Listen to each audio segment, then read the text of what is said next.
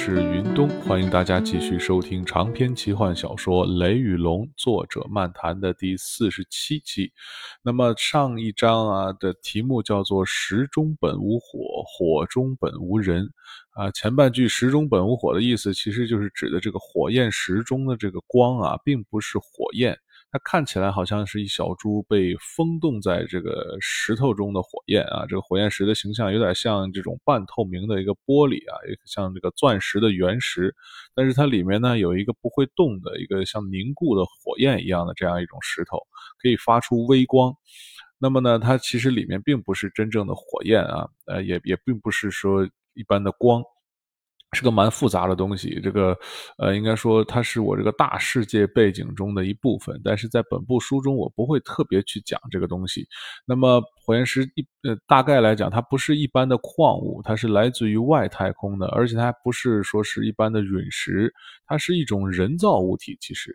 那么具体是怎么回事呢？我回头会再说一点，但是这不不重要啊，呃，重要的是托图他的这个身份很特别，他能吸收这个。火焰石中的能量，这个火焰石其实是一种人造物体啊，它用完了剩下的一种渣子应该是，但是它里面还是有非常微弱的能量。那么这个能量呢，能被能够被托图吸收，为什么呢？因为它这个它人物很特别，我们在第二部书中其实会简单的提一点这个托图的身世，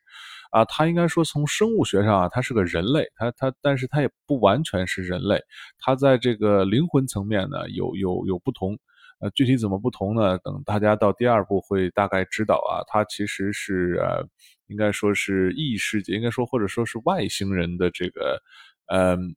跟外星人的灵魂有一定融合的这么一个人类。那么，嗯，稍微有点复杂啊，呃，所以呢，我们回头再讲。呃，这个后面呢，又会这一章后面会提到这个他们被困在矿洞的时候啊，这个三个这个火蚁教的人物在开会。那么火蚁教的。教主又出现了，呃，他这个这个人物叫夏荣啊，他呃虽然说是好像是黑道家族大家族的这个教主，但他其实并不算很重要的人物，啊，火蚁教这个教啊，他他自己他们自己叫全知教，它的历史呢，我们很快会在后面的章节中提到。这个教其实他们成功的一个重要的要诀，就是这个教的生存不依赖某一个人。他们的教主啊，被杀了一波又一波啊，他们这个教根本就没事儿，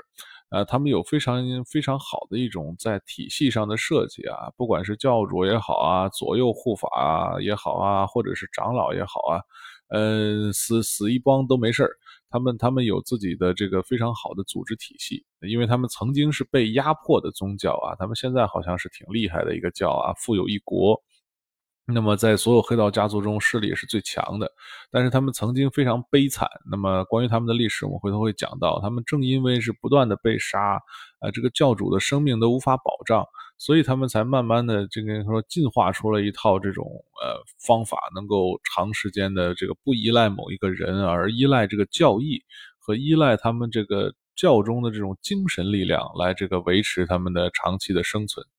啊，所以呢，这个，所以说，所以说，这个一会儿出这这这这一章出现的这个教主啊，并不是重要人物。那教主这个角色还蛮重要的，回头我们会再提到啊，就是这个这个这个职位挺重要的，因为这个职以后会引引引发一系列的事件。那么，嗯，再跳回来说，这个托图和尤维亚被困在矿洞中啊，我在写的时候还专门查了一下，这个人可以多长时间不进食啊？啊，后来我查一下。我喝水的问题啊，我发现很有意思。其实我们一般人啊，生活在现代社会，很少会会去经历这种事情啊。就是人其实可以非常时间长、非常长时间的不进食啊，呃，多达十几天啊，很多人都可以啊，甚至更久啊，都就都有这种情况发生啊，就非常极端的情况。但是人不能长时间不喝水。那么不喝水的这个忍受能力啊，因人而异也是。那么大概其实三天就会非常可怕了，就接近于濒危了。那么像我这个小说中写到五天啊，已经很很难了。就是像这种尤维亚被残酷折磨过的人，还有托图这个体质非常特殊的人，才能说不吃不喝连续五天，已经非常难了。啊，这里面尤维亚提到说，这个你应该吃掉我啊，因为遇遇到海难的人都会这样吃掉同伴啊。呃，这里面一来也是展现这个尤维亚可怕的理性啊，呃，同时其实我也想说，这个不知道大家看没看过相关的故事啊？在真实世界中，确实就是这样。这个很多个海难都有这种呃记载，就是遇到海难的人啊，实在是没吃没喝了，会吃掉自己的同伴。这一定程度上也像自然规律一样吧？我不知道这个法律上是怎么规定的啊。呃，但是这个其实，如果这个说是这个杀人是不对的，那确实不对。但是在这种极端情况下啊，这种东西一定程度上，我说这是像自然规律一样，一定会发生的。我们在这种平时的生活中想，感觉好像是不可思议啊。因为呃，在正常情况下，同类相残啊，尤其是高等生物像人类，是是应该说是这种反本能的啊、反本性的。呃，人类是不会这样做的，正常情况下。但是在海难的情况下呢，应该说是人多数会有这个考量啊，不一定会真正去做，但是会有这个考量。啊，这让我想起了一个很有名的片子啊，著名导演李安拍的这个《少年派的奇幻漂流》啊，这个片子里没有直接讲，但是其实是用隐喻的方法展现了这个事情啊，不知道大家看出来没有？那么这这个片子本身很好看啊，非常推荐，呃，做的非常美，但这些美都是幻象啊，都是人在极端条件下形成的一些幻影，啊，并不是真正发生的事情。那么真正发生事情怎么样，你只能去猜啊，这是也是电影的高明之处，我非常推荐。那么再往后说呢，就是呃，他们发现这个矿洞虽然废弃了啊，年久失修，但是哎，木头还是干燥的。那支撑这个矿洞的木头啊，不知道有多少人去过矿洞啊？本人还算有机会，因为我老家是有矿山的，所以呢，我我曾经啊有机会去深入到这种矿洞里去看过到底什么样子啊，很有意思。那这确实也很危险。那么这个在这个我的小说里，这个矿洞呢，就是它因为是连通着一定程度上连通着这个火山，所以火山的热传进进来，包括它的这个。气体啊，啊不是一般空气，所以它一定程度上维持了这个矿洞的干燥，没有长霉，没有腐朽，所以没有很容易坍塌，这是两个人后来能够幸存的一个重要原因。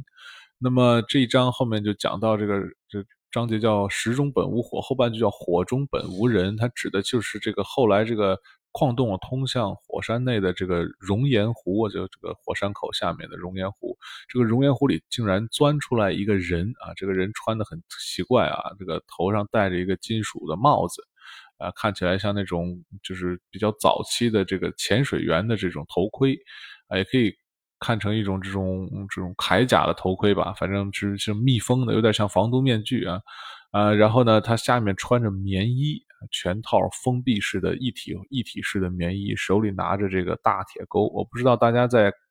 这个读这一章的时候有没有想起来，哎，这个形象其实出现过啊，在呃前面的章节洛岩城血案中。那么最后呢，他们认为这个头号嫌疑人是一个叫独行者的这么一个古代杀手的后人或者徒弟啊。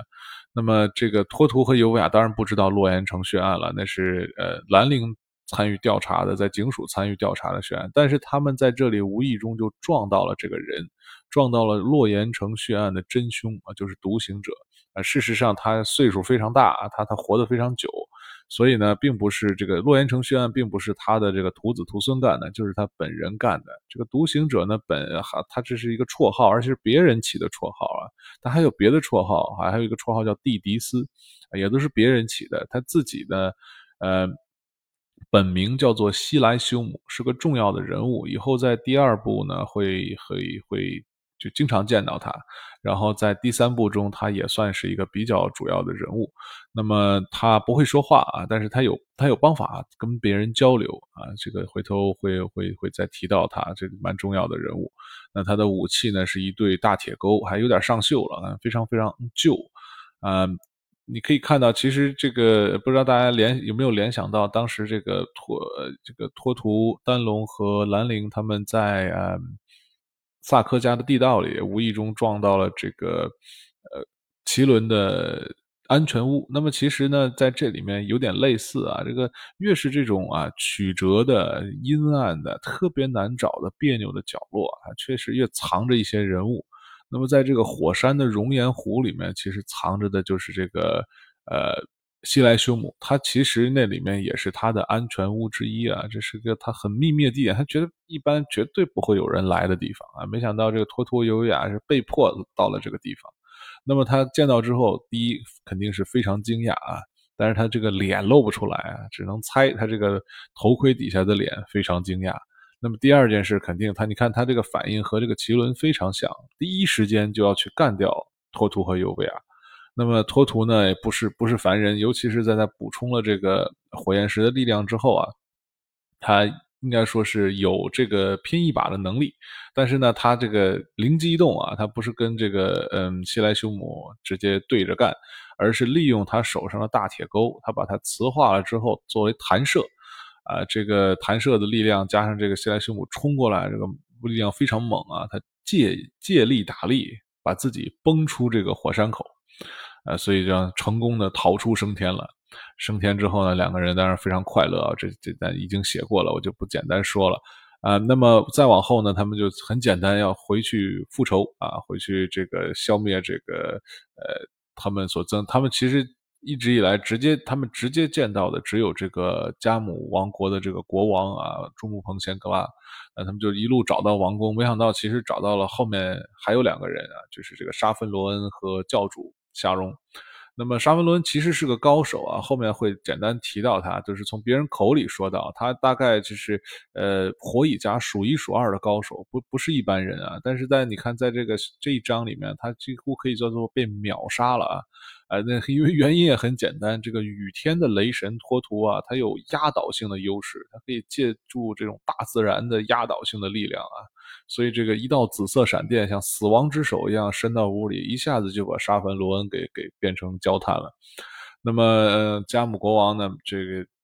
不像这个教主那么灵活，那么那么快的就逃走了。他这个身材比较胖啊，比较笨，而且他这个胆子也比较小。结果就被活捉了。活捉之后呢，不得不带他们去救出了这个杜平。那么之后呢，他找机会自杀了啊！应该说，自杀对他来讲其实是最好的结局了啊！不然你可以想见啊，落在尤维亚手里没好，那么落在这个他们自己人手里啊，他这个呃。让教主陷入如此的危险啊！同时他还没有完成他们这个教最重要的一个任务，那回去也是很严重的惩罚，所以他就最后找机会自杀了。可以说这个人还是挺精明的，挺挺这个呃挺机灵的，虽然有点胆小。那么尤维亚当然这个杀加姆。这个朱木鹏仙格拉不是他的主要目的，他知道他是小人物啊，这背后是火蚁家，他就想跟火蚁家开战。此时的银狐呢，已经是非常强大的这个黑市黑道家族了，呃，所以他觉得他有实力与火蚁家一战。但是他的盟友伯克桑萨劝他不要惹这个火蚁家，为什么呢？因为他们火蚁家虽然没有强力人物，但是非常的强韧啊，那么韧性极强。呃，给他简单说是吸血鬼家当年无比的强大啊！吸血鬼家之前我提过啊，他们的家的姓叫范德莱克家啊，这是一一波很特别的人啊，你可以你可以叫他们人类，但是他们不完全是人类，非常特别。那么这个跟跟一般的这个传统的应该说西方作品中的吸血鬼不太一样啊，我改编了一下。回头吸血鬼是怎么回事呢？我在第二部会仔细讲。那么这个吸血鬼家是非常强的，他们也是富有一国的。他们这个国家叫梅迪诺公国啊，他们这个表面上拥有一个大公国，呃呃，也是实力非常强。他们其实一度他们自己觉得他们比这个火蚁家还要强。而且他们有强力的人物，他们曾经的吸血鬼的王非常的厉害啊，反复不知道杀掉了多少这个火蚁家的教主，最后没用。他们这个这个教的这个力量就在于此啊，你杀我们教主，杀一个我们再选一个，杀一个我们再选一个。呃，这个这个呃，吸血鬼家最后是长期的战争消耗掉他们大量的力量啊，最后也是他们家族内部也开始内乱，所以最后就衰落下去了。那么这个也体会到了，让人体会到了火蚁家这个不好惹，所以这个伯克桑萨极力劝尤维亚这个不要去惹火蚁家，这是应该说非常正确的一个建议啊。那么，哎呀，我又又又又讲的有点太长了，我觉得。那么，这个关于后面的故事呢，其实不用我在这儿讲啊，后面的小说的章节会讲很多细节啊。非常感谢您的收听，我们啊下一章继续再聊，拜拜。